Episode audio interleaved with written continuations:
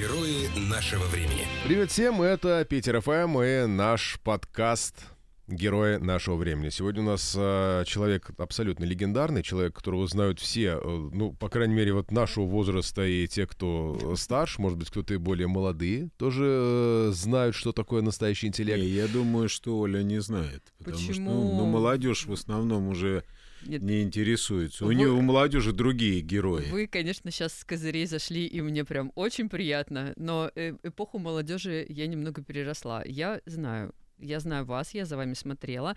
А, больше того, я даже пыталась угадывать, а, когда задавали вопрос, что где, когда. Я такая думаю, «М, сейчас. Давай представим, сейчас мы уже начали диалог. Алексей Владимирович Блинов у нас э, в гостях, двукратный обладатель «Хрустальной совы», «Что, где, когда», капитан и первый победитель брейн-ринга в Советском Союзе еще, правильно это? Да, было такое дело. Да, это правда. А как вы попали вообще вот в- во всю эту структуру? Ну, вы знаете, в структуру, наверное, мы не попали, потому что в структуру все-таки попадает тот, кто остается в ней работать на долгие годы, да. Мгм.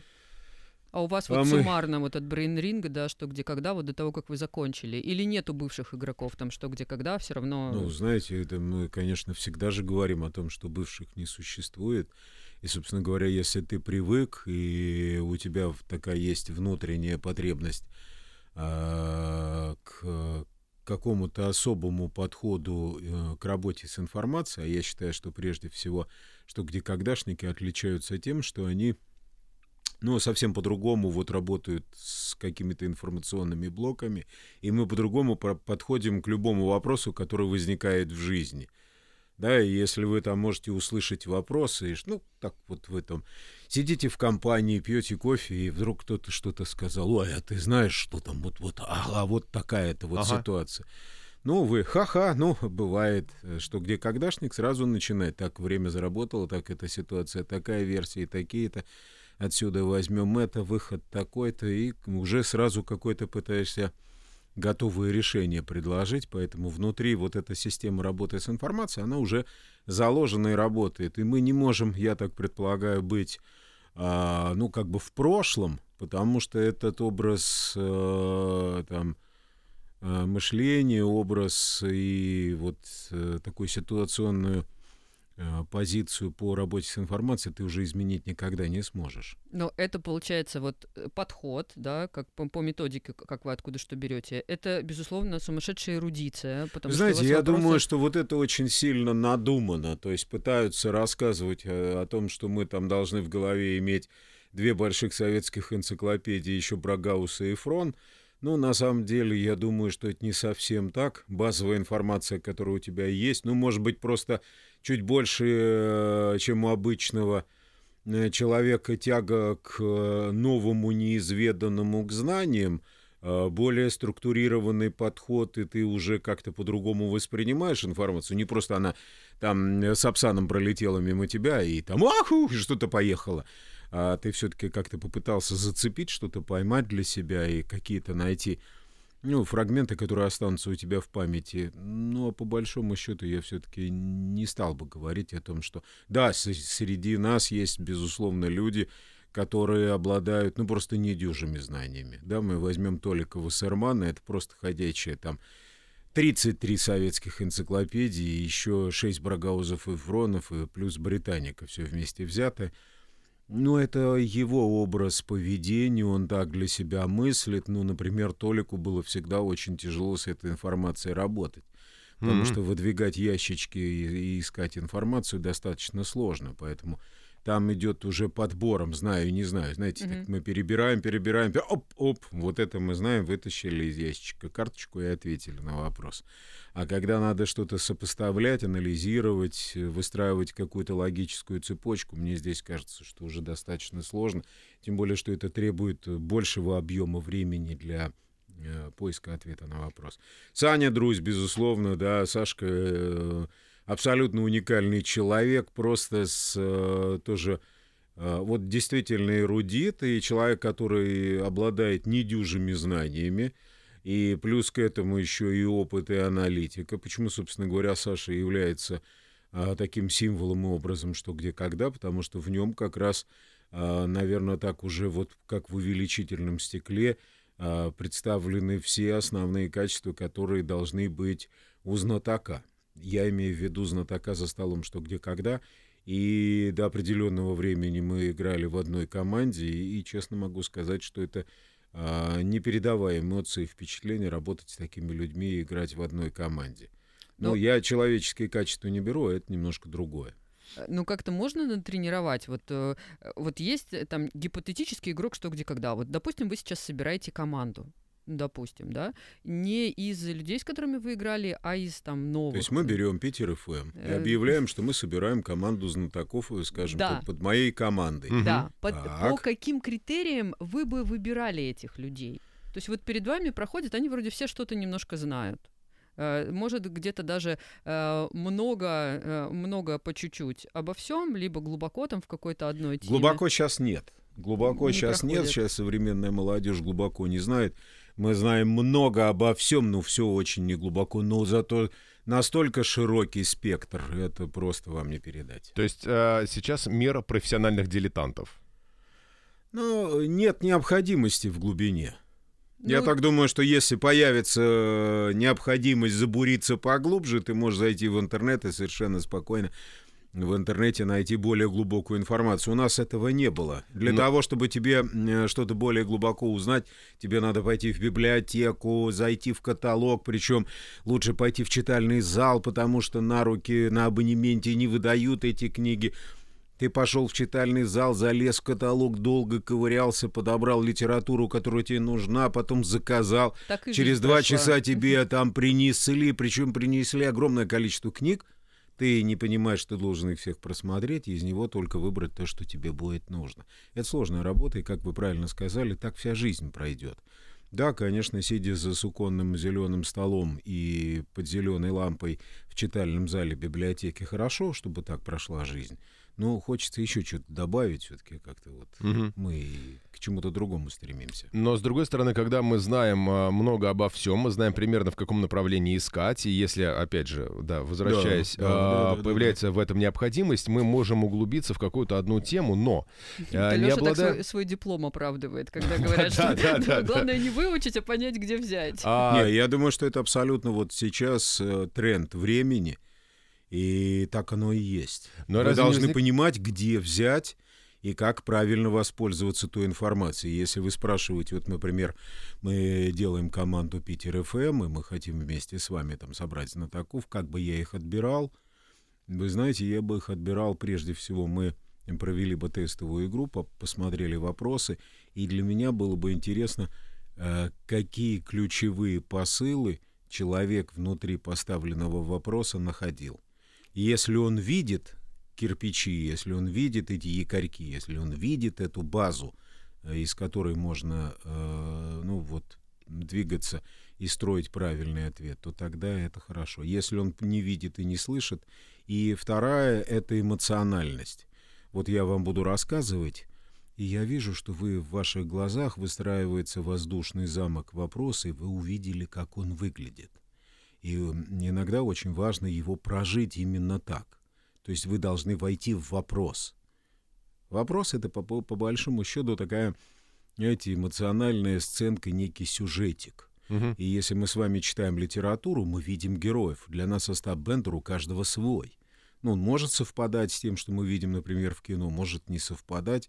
Но когда мы читаем э, любую книгу, мы э, сами для себя внутри головы прокручиваем кино.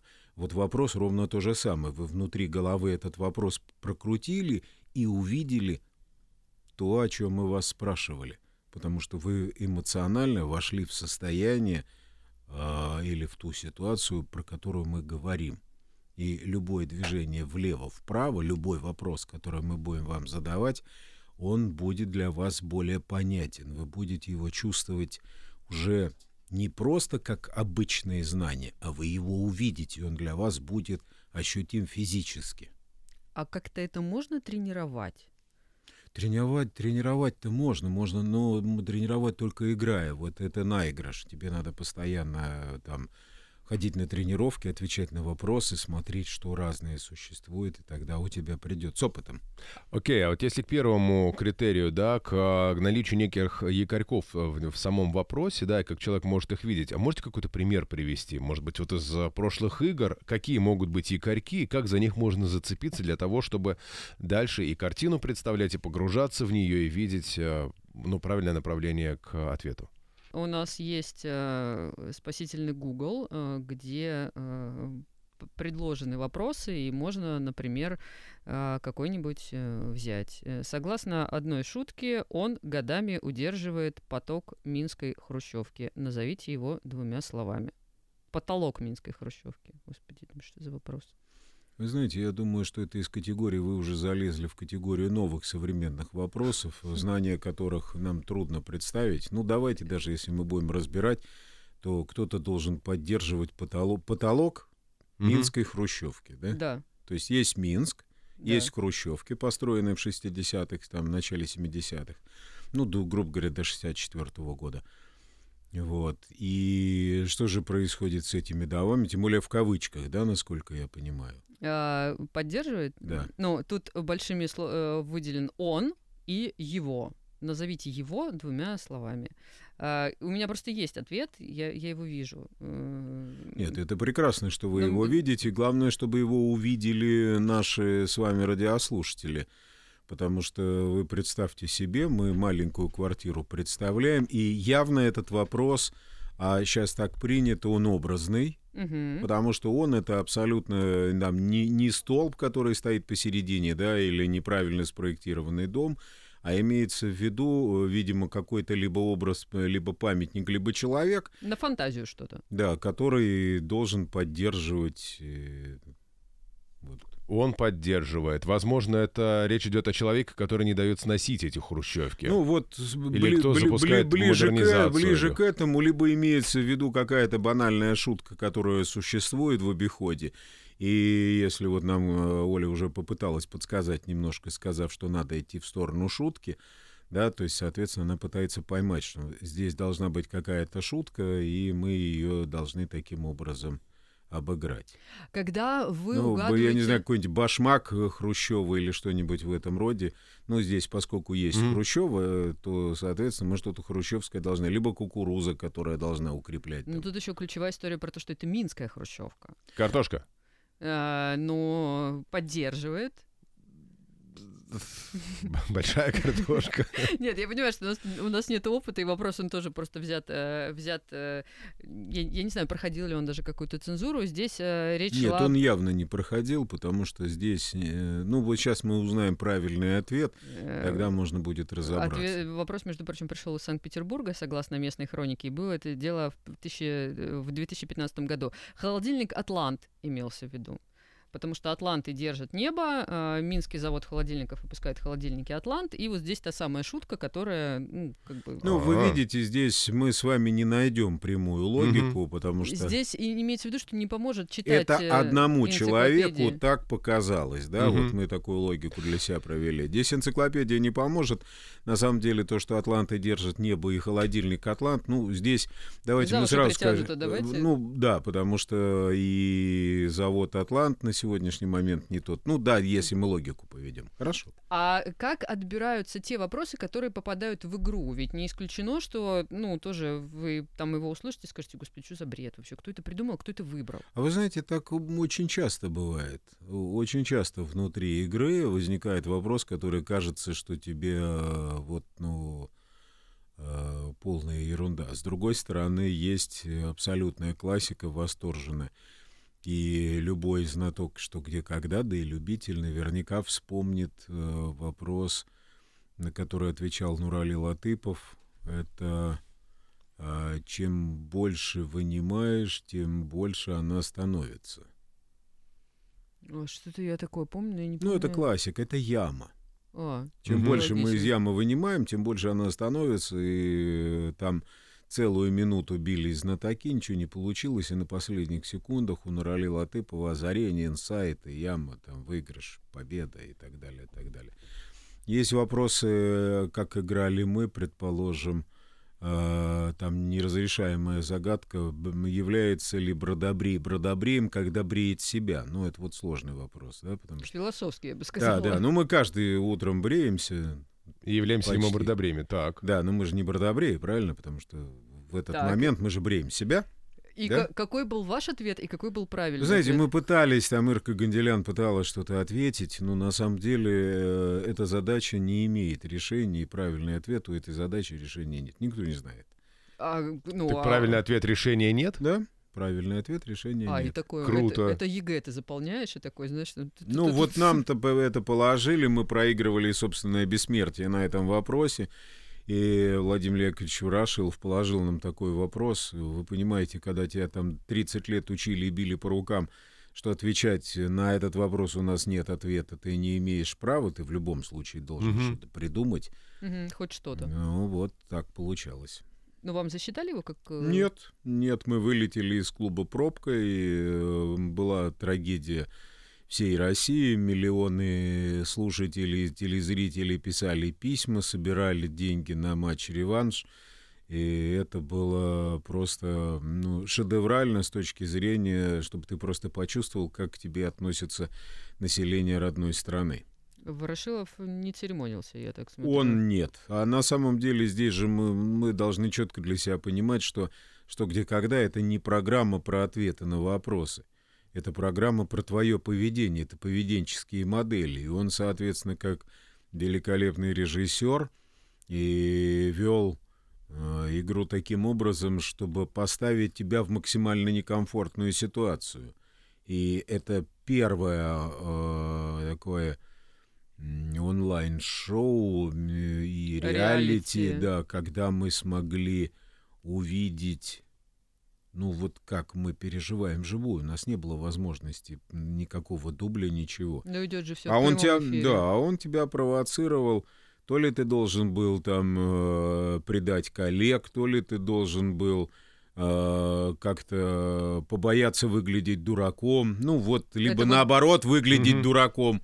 Это давая ответы? То есть вот, ну, как А бы- это по жизни ситуации разные. То есть вот как ровно ты садился за игровой стол, а, ровно с этого момента ты должен был соблюдать правила игры. Что у ведущего нет правил, а, А у тебя есть. а у тебя, да, есть обязанности, которые ты должен делать. И поэтому тебя там волтузили слева-справа, и от того, как ты выдерживал напор ведущего, как ты противостоял ему, от этого и получалось, насколько интересен или неинтересен будет эфир, игра, и насколько долго ты проживешь в клубе. Здесь не столько не важно, насколько вопросов ты ответишь правильно, важно, насколько ты сможешь противостоять ведущему. накал страстей. Вот это. Он, да, он закручивал, над тобой издевался, там ты даешь правильный ответ, он начинает, нет, неправильный, и вот, вот, вот это... А сохранилась же эта традиция до сих пор, когда обращаются к какому-то отдельно взятому игроку, и вот, ну, ну не то чтобы песочат, а как-то вот его... Да, его крутят, его крутят, да. Ну, Ворошилов крутил по пожестче. Боря в этом отношении Крюк гораздо более мягкий человек. А у Владимира Яковлевича бывали, ну, очень жесткие ситуации. И, собственно говоря, насколько долго ты пробудешь в клубе, зависело от того, насколько достойным соперником ты ему будешь. А команда помогает вот в этой ситуации тому, кто вот так попал на карандаш? А у нас, видите ли, ситуация в следующем, что игра командная, но при этом ответы индивидуальные, и во время ответа ты помогать э, товарищу не можешь. Максимальная помощь, которая у нас была, и в команде так было принято, когда Ворошилов начинал кого-то плющить, то я говорил, что Владимир Яковлевич, я капитан, вот ко мне обращайтесь, я буду отвечать, я буду с вами Мгм. Ругать, не трогайте, ребят, ребята играют. А если у вас есть желание попортить настроение, то я здесь, я, я та мишень, которая готова принимать э, на себя все удары. Тренируйтесь на мне. Принимать пачечку валерьяночки до начала игры, чтобы быть во всеоружии. Ну, вообще там разные были ситуации, были и очень жесткие, и, конечно, потерять лицо можно было легко. И, а он вот именно провоцировал, чтобы ты на глазах там э, сотен миллионов телезрителей просто взял и потерял лицо.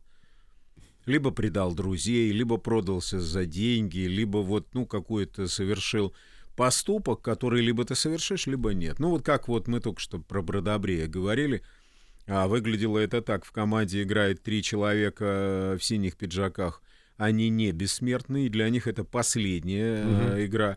И он говорит, что вот эти люди никогда в жизни больше не переступят этот круг. Они навсегда исчезнут из, из этого клуба. Ну и три, я, Саша Друсь и Федор Двинятин, мы в красных пиджаках бессмертные. Соответственно, ну, конечно, говорит, ну там ни Друсь, ни Двинятин, ни Блинов-то играть за вас не будут, что им там пыжиться. Они все равно в красных пиджаках, они навсегда оставят, останутся в клубе, наберут другую команду. И у тебя секунды нет, миллисекунды. Ты должен в этот момент, ну, свой человеческий выбор сделать. Снять с себя э, пиджак, просто швырнуть его на стол и сказать, я играю. Да, мы идем на это. Это наши ребята, это наша команда. Героями вместе, погибать тоже вместе. И это поступок, собственно говоря, вот это и оценивается. Вот за это-то либо любят, либо не любят. Но это же сумасшедший стресс. То есть у тебя нету Ну, я могу сказать, переиграть эту историю. Да, уже я могу как-то. сказать, что после этой игры я в более-менее в сознание стал приходить, когда мы появились, уже сели в поезд, а мы сразу после игры уезжали в Питер, сели в поезд, и вот только тогда я начал так что-то представлять, что есть там земля, что что-то происходит, и мы каким-то образом ну, вот э, себя ощущать. А до этого просто вот действительно настолько сильный стресс, что ты не понимаешь, что происходит вокруг. Я потерял там шапку, сумку, перчатки. Я вообще не понимал, если кто-то меня спросит, как я добрался до вокзала. Я не знаю, как я доехал до вокзала. Первые слова, которые вот я еще более-менее начинаю разбирать, мы заходим в поезд, и там э, проводник, который... Ребята, все знаю, водочки, надо водочки. Мы вам приготовили, сейчас надо водочки накатить. Для чего это тогда все? То есть такой стресс, такие усилия, такое потрясение. Для чего? Ну, я думаю, что ровно точно так же, как э, в спорте высоких достижений люди занимаются прежде всего не для того, чтобы установить рекорд, а для того, чтобы победить себя, здесь ровно то же самое. Да, мы обычные, да, мы рядовые, но внутри кажется, что ты можешь больше. Давай я себе докажу, могу я это или нет. Многие, кто пришли с нами, они ушли. Ну да, сейчас клуб не тот, а тогда было так. Если есть- ты не выдерживал этого напора, если ты прогибался под изменчивый мир, ты был неинтересен ведущему, ты должен быть нормальным оппонентом. То есть это азарт, это желание Конечно. интеллектуального сражения. Ну, то есть фак- фактически это Знаете, вот интеллектуальное бокс. сражение это уже надумано. Мы об этом не размышляли. Нам важно было выстоять и победить. А уже каким образом и э, была и сама велась интеллектуальная баталия, это были другие правила игры. А когда вы готовились и вот выходили на программу, вот какие последние эмоции перед тем, как вот войти в круг? Ну, последний крик, который кричала команда, не, пора, не корову проигрываем, и заходили. Ну, вот все-таки, чтобы как-то себя разрядить. А внутри было ощущение страха, волнения? Было, конечно, нет. Колбасило просто, особенно первые там игры, просто не по-человечески. И э, нормально вернуться в ритм игры было очень сложно. То есть надо было там перв- первых два вопроса продержаться, и тогда было. Особенно если первый вопрос сливали, а его Мгм. очень тяжело отыграть. Ты еще не проснулся, ты еще не вошел в ткань, ты еще не до конца расслышал вопрос, у тебя мандраж. И если ты первый вопрос сливаешь, то начинается мандраж, усиливается, а потом второй, и ты понимаешь, что до проигрыша уже просто рукой подать, и тут начинает тебя просто колбасить по полной программе. Как а, можно с этим волнением справиться? Ну, с этим можно Ну, кроме справиться, что не, воро... не корову проигрываем. э, Я думаю, что только вот командой. Когда ты смотришь, и все говорят, ребята, да, и мы все понимаем. Нас всех э, колотит, мы все э, боимся. Мы все волнуемся, но только командой вместе мы сможем что-то сделать. Вот ты посмотрел на... У меня была ситуация и такая, и такая, когда ребята вот наклонились над столом, ты смотришь к ним в глаза, и по глазам видишь, они с тобой, мы команда. Это тебя успокаивает, и ты идешь вперед. А с другой стороны, ты видел ситуации, когда ребята откидываются в кресло, Мгм. глаза из круга уходят, и ты понимаешь, что а Всё я один. И вот оно все. Вот сам с этим и расхлебывайся. А вот у вас есть команда, и будет ли она командой-командой, или будет она э, набором просто персонажей, которые что-то из себя представляют? Это зависит от капитана, зависит от того, как он их собрал, или это не капитан собирает, а просто стихийно как-то образовывается? Ну, вы знаете, конечно, это зависит от того, как капитан вел, как капитан занимался, как э, команду создавали. Э, но телевидение живет по особым правилам, и зачастую ты просто получал команду, которая к тебе никакого отношения не имеет. Ты просто вот получил команду, и ты в ней должен играть. Ну и потом ты пытаешься выстроить какие-то отношения. Но мы недаром на тренингах очень часто обсуждаем о том, что команда звезда и команда звезд это просто разные два понятия. И, соответственно, суммарное сложение силы звезд гораздо меньше, чем синергия игры команды звезды. А, вы знаете э, каждого э, члена команды. Вы наверняка знаете, в чем он силен, в чем послабее. А, как принимаете решение, кто отвечает на вопрос? Вот у нас мы заходим, у нас стресс. А, ведущий, который постоянно тебя пытается из этого стресса ну, не выпустить никуда. И при этом тебе в течение минуты нужно дать ответ на вопрос, ну, который ты там видишь первый раз, слышишь первый раз. И вот во всем этом многообразии еще и отвечает кто-то один. Mm-hmm. Э, то есть вы, как, как человек, который за минуту услышал массу версий, параллельно слушая э, членов команды, выстраиваете же наверняка какую-то свою еще логическую цепочку. Конечно. То есть вы смотрите, слушаете, параллельно думаете и принимаете решение, кто из этих людей будет отвечать. Да. Как, как это получается? Автоматически. Ну, я не знаю, мне сложно сказать. Я думаю, что все-таки, наверное, по глазам. У ну, кого мама... зажглось? Ну да, как, как-то так. Э, как правило, отвечает э, человек, чья версия тебе кажется наиболее оправданной, и в большинстве команд принято так, что ты отвечаешь версию свою. А, правда, бывают версии, когда капитан просит э, ответить что-то, такое тоже возможно. Я могу вас попросить и сказать, что Оль, ты знаешь, мне на этот вопрос будет сложно самому ответить, поэтому я попрошу тебя ответить, что это губная помада. Ну угу. и вы будете уже пытаться ответить. Там губная помада и как-то это описать. А вообще, в принципе, стандартно держится, если это ваша версия. То есть я выбрал, э, что мне кажется наиболее правильной э, и такой разумной версией ответа на этот вопрос. Губная помада, я тогда говорю, что вот Ольга, вот вы отвечаете. Это значит, что вы будете отвечать свою версию, и я мне показалось, что та версия, которая есть, и она вот выстроена в логической цепочке, больше напоминает правду.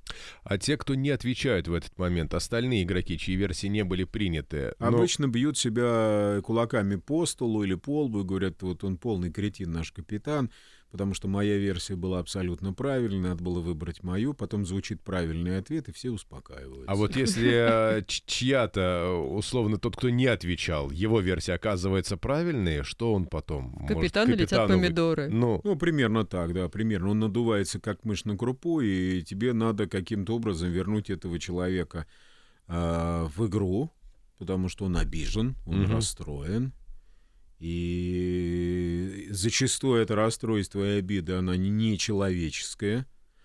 Поэтому тебе надо как-то проявить недюжий такой вот, и такой вот настрой и какую-то внутреннюю хитрость для того, чтобы человека заманить обратно вернуться в игру, иначе он будет сидеть до конца игры и дуться, что его версию не засчитали, и весь проигрыш, уже объяснение проигрыша команды понятен, то есть mm-hmm. он уже мотивацию для себя нашел, и он уже может дальше не играть. И за это, и это нужно найти его, э, возможность его замотивировать играть дальше, там тоже за да, крайне ограниченное да. время.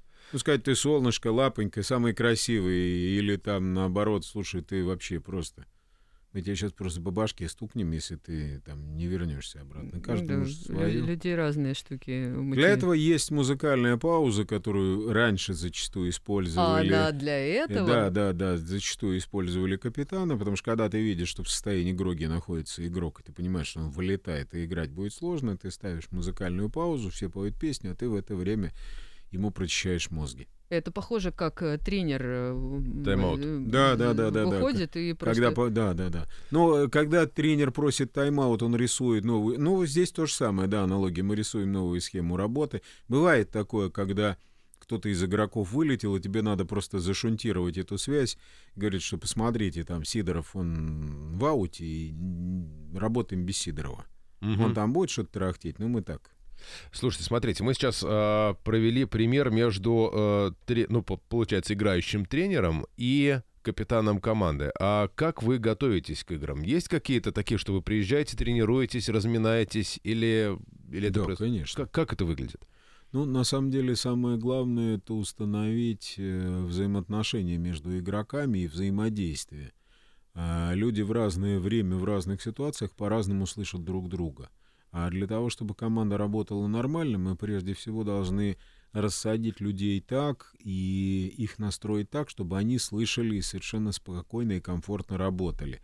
Работать это значит набрасывать версии, потому что стандартная работа выглядит так 30-40 секунд ты генеришь версии, то есть вот в центре стола представьте себе, что лежит некая такая куча версий, туда все их набрасывают, а потом мы 15-20 секунд с ними там разбираемся, их анализируем и пытаемся вытащить уже, что было. Вспоминаем, какие прошли, э, что из этого могло 20 понравиться. секунд. Мгм. 20 секунд. Люди... Ну, это, это на самом деле все дело в том, что вот инсайт озарение, про которое мы так много говорим, и про него очень любят разговаривать, оно происходит очень быстро. Мгм. Здесь э, шестереночки совпадают достаточно одному, только вот первый ход. А! Вот, оп! И сразу понеслась. тых, тых, тых, и вышли.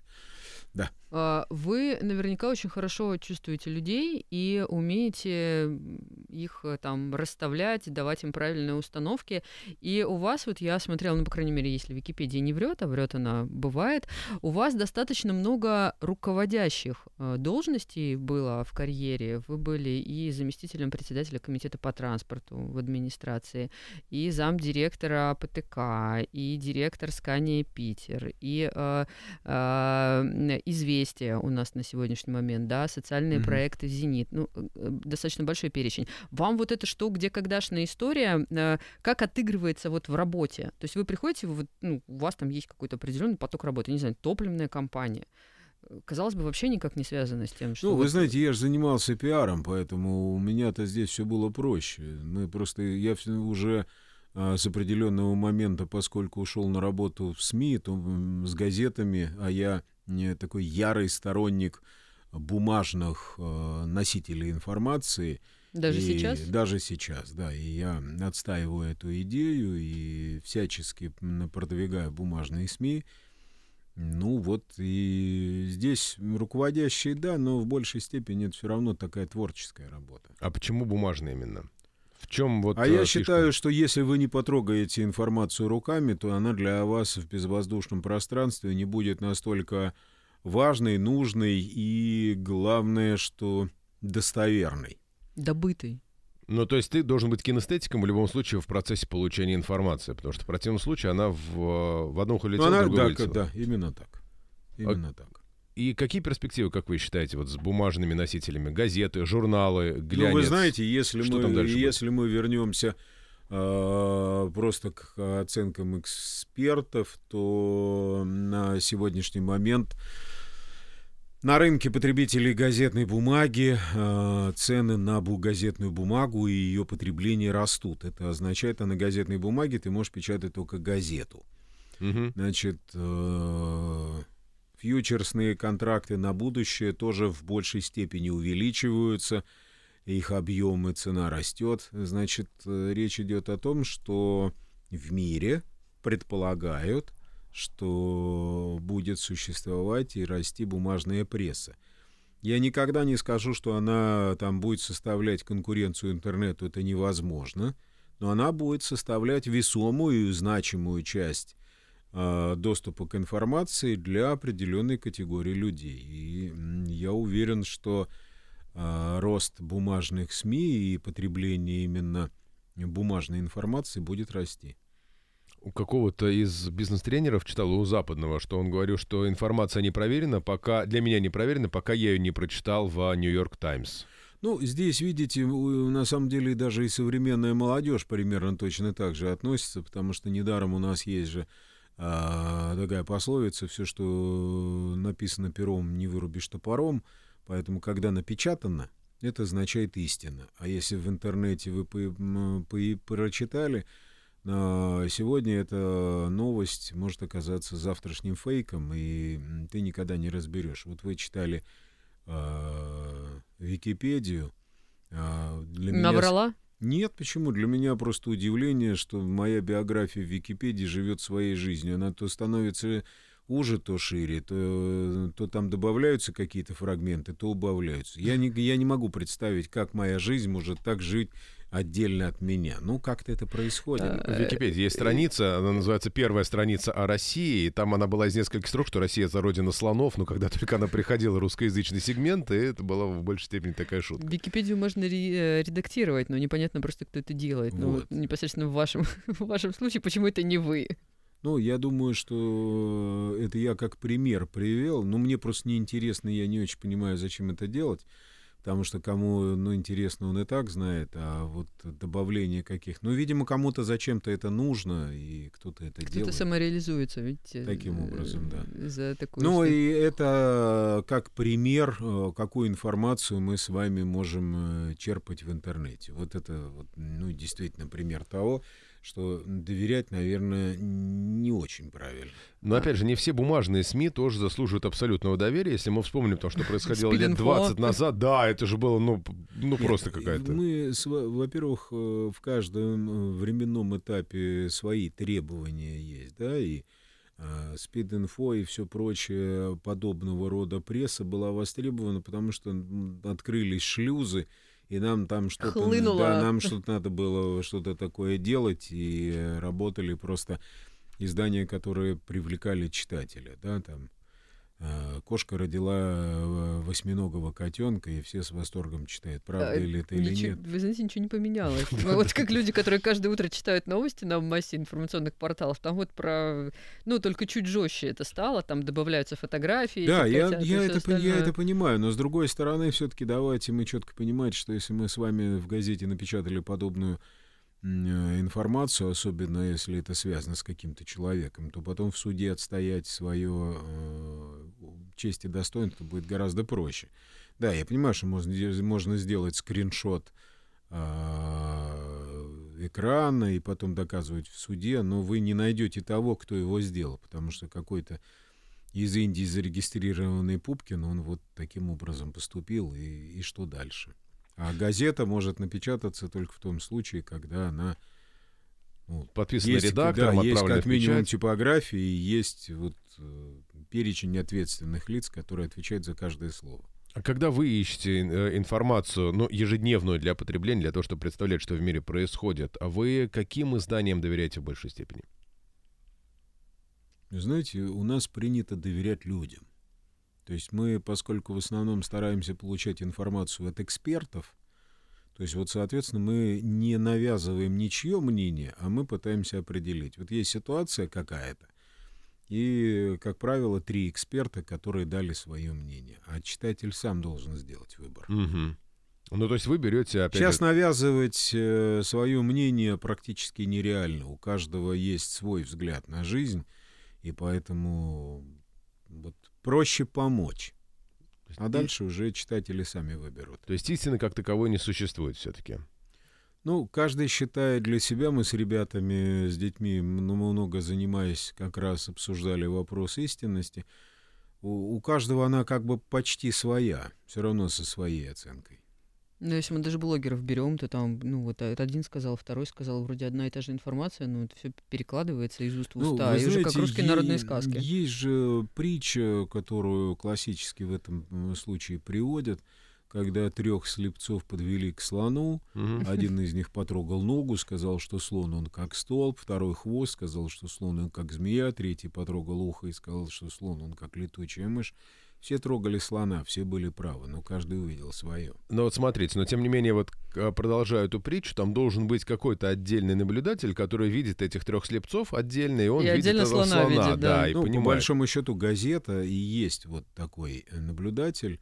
Он рассказал, что вот какое-то животное, в котором один увидел хвост, второй там столб, третий ухо, и давайте соберем все это вместе. А как найти вот этих экспертов, которые бы показали полярные мнения? Знаете, а у нас сейчас, мне кажется, что как раз вот э, с чем-чем и с полярными мнениями это все нормально. А вот с экспертами уже вопросы могут возникать. С мнениями-то С да. да. Ну, э, к счастью, мы не, за- не залезаем вглубь, мы не, не оцениваем там ни политику, ни экономику глубоко. Мы говорим все-таки о культуре и творчестве, поэтому... А здесь с экспертами попроще. Что-что, а в образовании, футболе и кино у нас разбираются все. Это да. А, У меня вопрос назрел про образование. Я вот сведу это все-таки к бытовому моменту.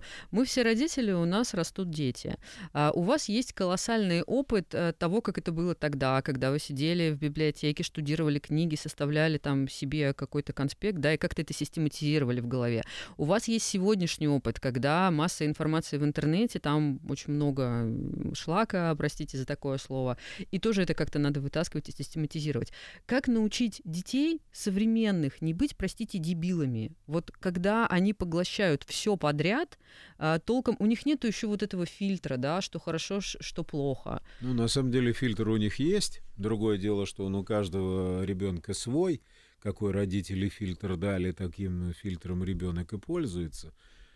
Вот, а здесь, ну, я не знаю. Мне кажется, что самое правильное все-таки на примере интеллектуальных игр показать ребятам о том, чтобы для того, чтобы найти правильную дорожку, надо сперва перебрать много всего, проанализировать, а потом уже сказать, да, вот эта дорожка правильная. У них это очень часто бывает в процессе игры.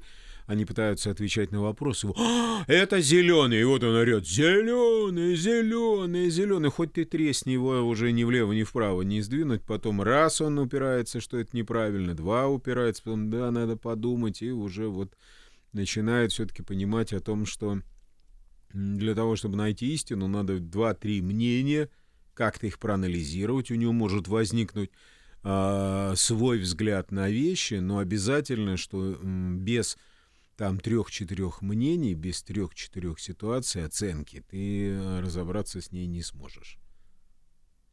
Как вы относитесь к компьютерным играм?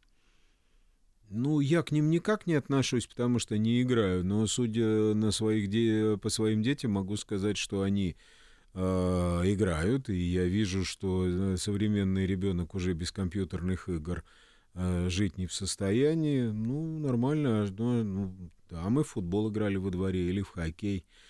Мальцев выходит против э, на, на ворота, там филэспозита, бросок. Ну, а сейчас это для, для современной молодежи это все. Сейчас появляется киберспорт. То есть, когда человек сидит э, дома в удобном кресле и там пальчиками как какого-то героя вводит э, сквозь препятствия. К чему мы придем таким образом? Как Знаете, главное, чтобы мы не пришли к ситуации следующей. Это живой пример в одной из школ. Третьеклассник на перемене со всей э, силы э, ударяет своего э, друга-приятеля ногой в пах. Мальчику плохо, скорую увезли, вызывают, естественно, родителей, у директора спрашивают, ну зачем же ты так, вот ты же с Вовочкой дружил, зачем же ты его так вот стукнул-то? Ребенок на голубом глазу, да вы что, да он сейчас встанет, у него же следующая жизнь начнется. То есть у него вот э, Мгм. образ отношения к жизни игровой. О том, что вот как в игре есть несколько жизней, есть любое развитие ситуации, ты можешь двигаться любым другим путем, он вот искусственный. Вот это уже неправильно. Ну, Получается, Ровно точно так же, как маленький двухлетний ребенок стоит у окна и видит, как издали идет мама и начинает пальчиками ее да-да-да. приближать.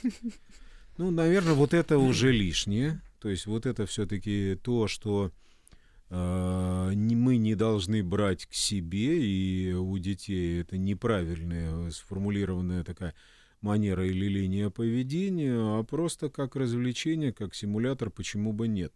Другое дело, что для многих сейчас появляется обратная ситуация. Вот это самый опасный тренд. Когда живем в игре, а оттуда временно выпрыгиваем в, живую жизнь для того, чтобы сбегать в школу, поесть, что-то сделать. Э, ну, это вот как вот обязательный процесс для того, чтобы обратно живут они там, а здесь они существуют. Вот это неправильно. Но это не только для детей же характерно, и для взрослых тоже, Конечно. для многих это происходит, ну, компенсация определенных э, эмоций и контактов, которых нет в реальной жизни. То есть тот же самый World of Tanks, да, он почему был популярен и почему он взлетел так очень круто? Опять же, за, для тех, кому за 30, за 40 даже, потому что там как раз мужчины находили себе братьев по оружию, ну, условно говоря, то есть они находили это, ну, ты смеешься, но это на самом деле был больш... было исследование на эту тему. И большой кризис именно о, доверия, вот основанного на каком-то общем командном взаимодействии был. А здесь получалось, что да, ты загружаешь игру, начинаешь общаться. Это вопрос не только детей, а вопрос еще и взрослых. Ну, и у тебя очень быстро находится команда, да, ты трудно общаешься, сейчас социализация низкая, а игра заставляет тебя все равно разговаривать. Вы посмотрите, они же играют э, разные страны, они по-английски друг с другом чешут так, как на родном языке. Не могут во время игры, он когда там в микрофон орет, что прикрой меня справа или еще что-нибудь, он даже не задумывается, что он на другом языке разговаривает, и там с ним кто-то другой. Ну, то есть какие-то плюсы все-таки есть в этой истории? Думаю, что да.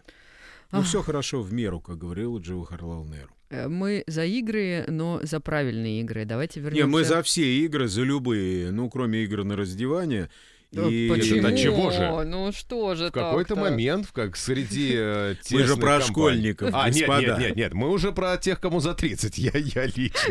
Нет, я думаю, что игра на раздевание интереснее для тех, кому за 60. Э, ну, я не знаю, мне кажется, там уже смотреть-то особо не на что, нет? Именно поэтому это все становится особо. Это, знаете, какой-то парадокс любого... Когда ты будешь больше бороться за то, чтобы выиграть, желание к победе больше. Парадокс всех нудистских пляжей, когда тебе кажется, я на, на Была, и э, там с утра выходят люди, они там приняты загорать топлес, и, ну, как-то вот. Э, там в основном пожилые, э, пожилые люди, которые, ну, видимо, там еще в первую волну заехали, у них вот это вот раскрепощение, оно осталось. Почему-то нету там красиво сложных людей, как правило. Ну, это так. Я думаю, что просто красиво сложенные люди востребованы в одежде. И, соответственно, э, желание этих востребованных людей раздеть гораздо... Это и есть смысл игры.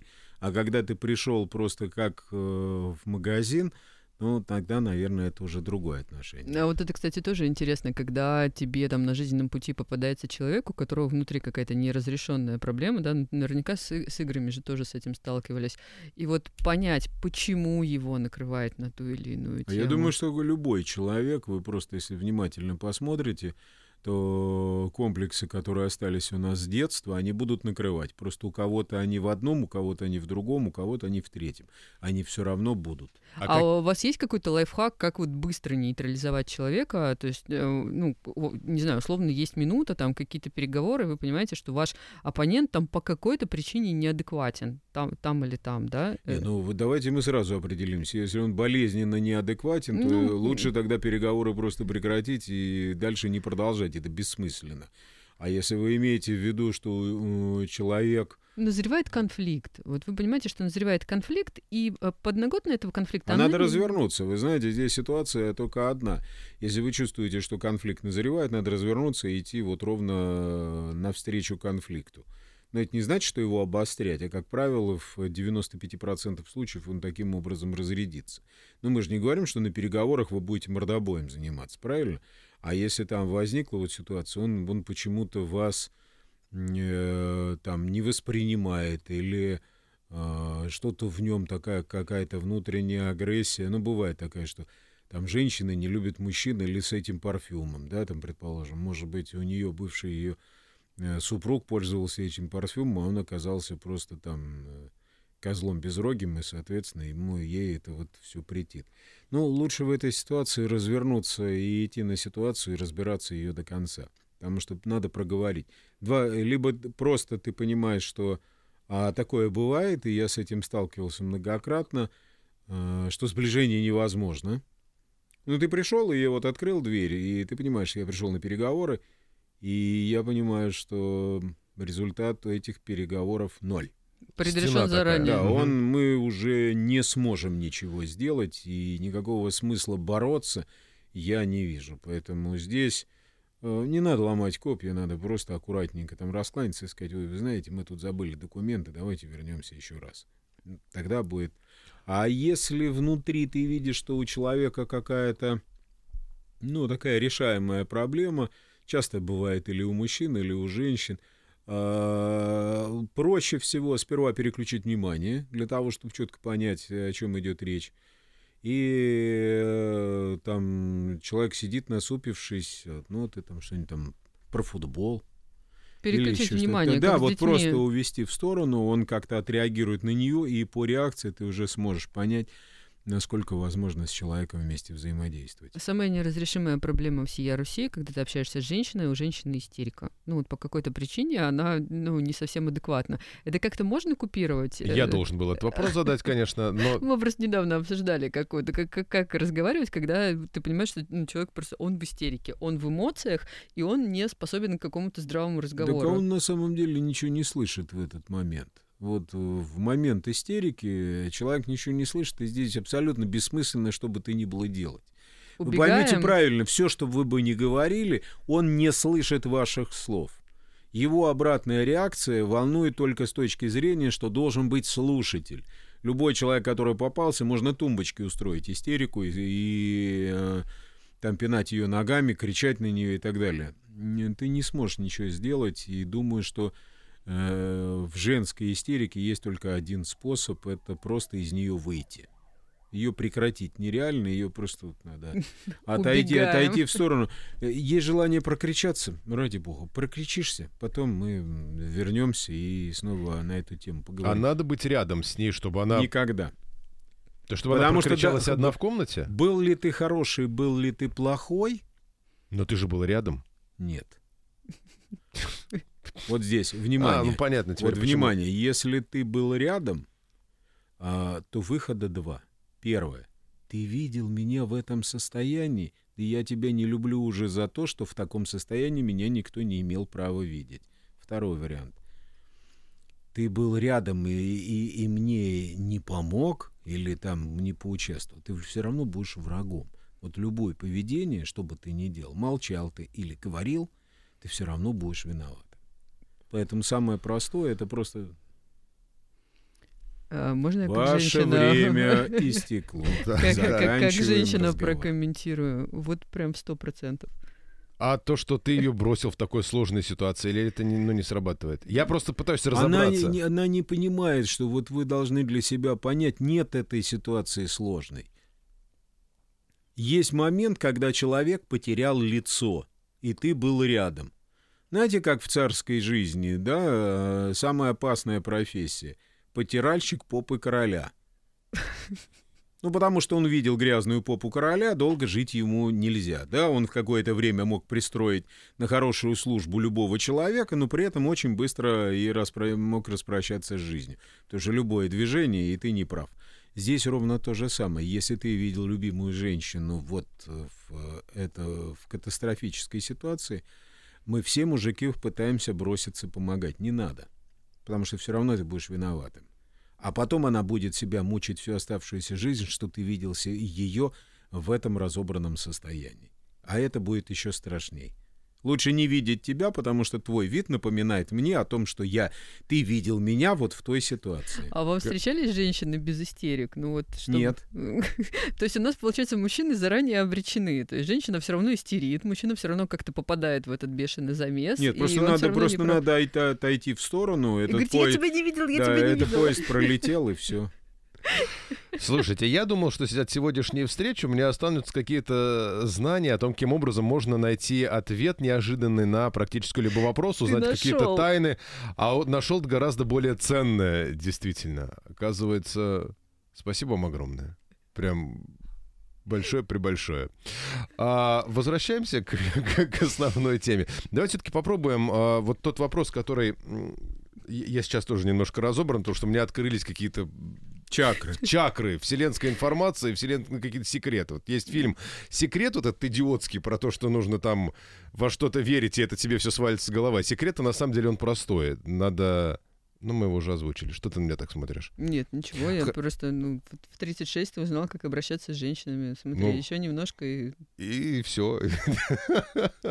Давайте вернемся вот к тому, каким образом можно вот быстро попробовать э, расчленить какой-то вопрос, какую-то ситуацию, найти на него ответ. Потому что, ну, за минуту, опять же, мы просто, ну, Ну, возвращаемся, да, да? наверное, скорее про, приня- про принятие решений. Все мы так или иначе там сталкиваемся на, на каждом жизненном пути. Я не знаю, там купить то или это, пойти туда или туда, да. Вот какой-то алгоритм, э, который, ну, возможно, научит правильно соотносить, анализировать и учитывать что-то, что, возможно, ты там не учитывал до этого.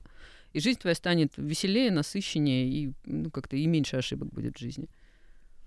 Ну, вы такой сложный вопрос. Я просто даже не знаю. Мне кажется, что не существует какой-то одной единой э, методики. Ну, И- давайте основываясь вот на вашем опыте, как вы принимаете решения по жизни? То есть у вас вот э, что-то есть, и что обязательно для вас при принятии решения? Я знаю, что люди чертят Ну, при- да. таблицы. Не, я то же самое рисую. Я очень люблю рисовать, только я обычно не таблицы, а у меня обычно там кружочки и стрелочки друг с другом, вот такие схемы. Это причинно-следственные связи? Да, да, да, чтобы разобраться, чтобы понять, как это вообще происходит, зачем это нужно, и самому себе лишний раз убедиться а, в том, что движение правильное. А, при принятии две- э, решения самое-самое главное, это первое, что надо написать просто крупными буквами, что решение должно быть принято. Что вот нет той ситуации, когда мы сегодня решение не примем, мы его перенесем решение на потом. Я подумаю об этом завтра, это вот не работает, эта схема. Вот нам надо принять решение именно сейчас, и оно должно быть принято. И второе, что любое принятое решение лучше, ну, плохое принятое решение лучше хорошего не принятого. Ну, потому что вот, вот жизнь показывает следующее. А лучший враг хорошего, вы многократно сталкивались и в работе в компаниях наверняка, когда вы пытаетесь сделать и реализовать что-то, люди с вами общаются и говорят, ой, ой, ой, ой, ой, нет, мы не будем делать этот интернет-магазин, мы сейчас сделаем его еще лучше. И вот, значит, мы вот подумали, нарисовали, о, ну все. То не-не-не-не-не-не-не-не, надо еще лучше. И вот эта итерация еще лучше, еще лучше, еще лучше приводит к тому, что э, вы ничего Время Так и не прошло, делаете. да, так и ничего не не, сделаете. случилось. Вы знаете, я думаю, что так бы никогда не был бы сделан и велосипед. Поэтому для того, чтобы решать любую задачу, есть такая современная методика, которая об этом говорит, лучше делать этапами. Ты сделал этап, реализовал, посмотрел, оценил плюсы и минусы и сделал следующую итерацию движения, уже развитие вот вперед. Ну, agile на этом построен, скрам, Да. канбан и Да, всё ну вот остальное. скрам в основном, да, agile все-таки это работа, а, напоминающая, что где когда, когда мы все в тапочках пришли, в общем, внешний твой облик никакого значения не имеют. Два параметра самых важных при принятии решения или при выполнении работы — срок и качество. То есть твоя работа должна быть выполнена в срок и качественно. А как ты ее делал в трусах или э, в, ночной рубашке, это никого не волнует. Тем более, что у А, нас э, сейчас эпоха удаленки, и мы все периодически в трусах и в ночной рабо- Да. рубашке А работаем. скрам как раз в большей степени говорит об этапности. Давайте сделаем. Вот мы сделали первую ступенечку, посмотрели, оценили, надстроили Мгм. вторую и так далее, и так далее. Итак, если мы хотим, например, построить э, мотоцикл, то мы сперва строим велосипед, потом велосипед с мотором и так далее. Это постепенно двигаемся. У нас так идет. Вот я приверженец такой э, стратегии и тактики, и мне кажется, что это правильно. Потому что когда ты сразу хочешь построить небесный замок, то, как правило, ничего хорошего не получается. А хочется. И зря. Но все остальное это не зря получается. А, итог такой, что любое решение оказывается правильным в тот момент, когда вы его принимаете, потому что оно оказывается единственно возможным. Все остальные уже отмелись и... Вы знаете, а как его бессмысленно оценивать? Оно уже принято. Знаете, сколько, как часто бывает, там реализуете какой-то проект, и потом что-то сделали, и все начинают бегать. Да нет, надо было сделать по-другому. Да, уже поздно. уже нет, всё, уже поздняк все сделали, метаться, да. надо уже просто работать. И в той ситуации, которая есть, выгребать и получать максимум из той ситуации, которую ты создал. Сейчас очень а, много говорят про то, что нужно быть успешным и нужно состояться. А Для вас что является признаком успешности и состоятельности? Вот какой, э, какой э, человек успешен? И Успешен тот прийти? человек, который занимается тем, э, что ему интересно. Много таких людей вы встречали в своей жизни? Много, много, много. Но и причем это не выражается в деньгах. Это не выра- выражается в квадратных метрах жилья, э, в куболитрах э, автомобилей или в миллионах на счетах, это выражается только в одном. Насколько тебе комфортно и интересно заниматься тем, что ты делаешь. Если тебе интересно, значит, ты успешный и реализованный человек. Если ты занимаешься какой-то ерундой ради денег, то ты неуспешный и нереализованный. То, чем вы сейчас занимаетесь. Э, мне вам... очень нравится, я испытываю истинное наслаждение, и мне повезло по жизни. Я всегда работал только и занимался практически только тем, что мне было интересно. Даже городским транспортом, занимаясь в Петербурге, мне было интересно, потому что он из рук вон плохо работал, мне очень хотелось хоть что-то сделать для того, чтобы он стал работать лучше. И определенные итерации, которые удалось реализовать, в том числе и мне, до сих пор живы, дальше развиваются. Вот если двигаться тем же по методу Scrum, то мы э, поймем, что мы сделали, это хорошо, мне нравится. Здорово. Вот я люблю заниматься и как-то по-другому не мыслю. Там много упреков слышал в свой адрес, потому что, ну, надо на чем-то одном сосредоточиться. Я часто очень перед детьми выступаю. Знаете, как э, success story, расскажите там, я говорю, что, ребята, вот мой, э, как раз моя биография не является для вас примером. Потому что я не могу устроиться ни на одну нормальную работу в западную компанию, если бы даже я захотел. Потому что, прочитав мою биографию, первое, что Human Resources Department хватается за голову, говорит, слушайте, ну вы чем только не занимались. А я вот занимался тем, что мне было на тот момент интересно. Я э, работал, вот вникал, и мне очень нравилось. Самые, конечно, замечательные времена — это работа в футбольном клубе «Зенит». Я пиар-директором был. По большому счету, 79 -го года болею за наш родной футбольный клуб. И вот здесь совпало все. Это вот то, тот драйв, та жизнь, э, это жизнь-мечта, которая просто фантастически э, это самые, самые, самые, самые вот восторженные годы моей жизни. И полеты, и футбольные матчи, и общение, и драйв от борьбы с журналистами, которые пытаются тебя вот укусить, а там же действительно уже там баталия, тебе надо противостоять, mm-hmm. это реально ты сражаешься. Он тебе такой вопрос, а ты ему такой ответ, а он тебе такой, а ты так. Это же здорово. И все равно мы возвращаемся в ту канву, с которой начинали, когда ты в стрессовой ситуации, когда ты быстро соображаешь, когда ты лавируешь между вопросами и не теряешь при этом лицо. Так, а, ну вот, наверное, это и есть то, что объединяет все работы, на которых я работал, потому что всегда надо принимать решения оперативно. Вот э, сидеть и заполнять графики или вести большую табличку в Excel, ну вот это не мое, у меня это не получается, и меня раздражает вот Excel и эти циферки, когда их много. Вы меня сейчас прямо успокоили, потому что у меня тоже послужной список то там, то там, то там, то там. И нигде нет мастера по работе с Excel, надо сказать, у Богдана. Ну, я, вы знаете, уже давно убедил себя в том, что есть люди, которые способны работать только в Excel. Но они никогда не смогут принимать э, те решения и вести компанию в тех ситуациях, в которых сможем делать это мы. Поэтому они занимаются своим, а мы занимаемся своим. А, Помните, сейчас... как в старом анекдоте? Банк э, не торгует семечками, а я не даю кредиты. Ну, главное найти свое место и быть на нем счастливым и довольным. Тогда будет успех. Ну, я уверен, что в Питере это место Питер ФМ. О, спасибо большое. Спасибо. Так, ну что, у нас сегодня получился прям очень длинный подкаст. Это прям очень здорово. Алексей Владимирович Блинов у нас сегодня был в гостях. Просто обо всем на человек, свете, обо всем наверное, на свете, так да. это можно обозвать. Да, мечтают, знают, мечтают, как там знать дети обо всем на свете. Да, вот мы, соответственно, им все это и подготовили. А вы можете сказать, что вы знаете обо всем на свете? Нет, нет. И я даже не хочу все это знать.